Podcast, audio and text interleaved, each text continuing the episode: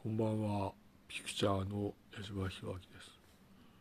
悪いと思うならば、第二次政変に参加したあらゆる人が償いましょう。これは私から回しておきます。手短ではあるんですが、第二次政変は終わったとほぼ考えられると。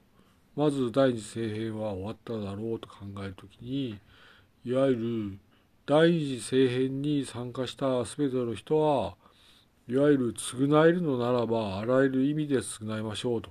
それはいわゆる悪いことをしても償うことができるんだということでヤクザな気分にならず償いをしましょうということですね。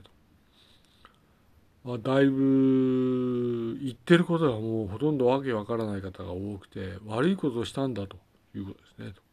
悪いことをしたので必ず償いましょう。償えば霊的な損失はないと私は考えます。いいですね。言ってることがほとんどわけわかんないですね。とだから悪いことをしたから必ず償いましょう。それは私は矢島弘明からも言っておきますがそうしましょうということですね。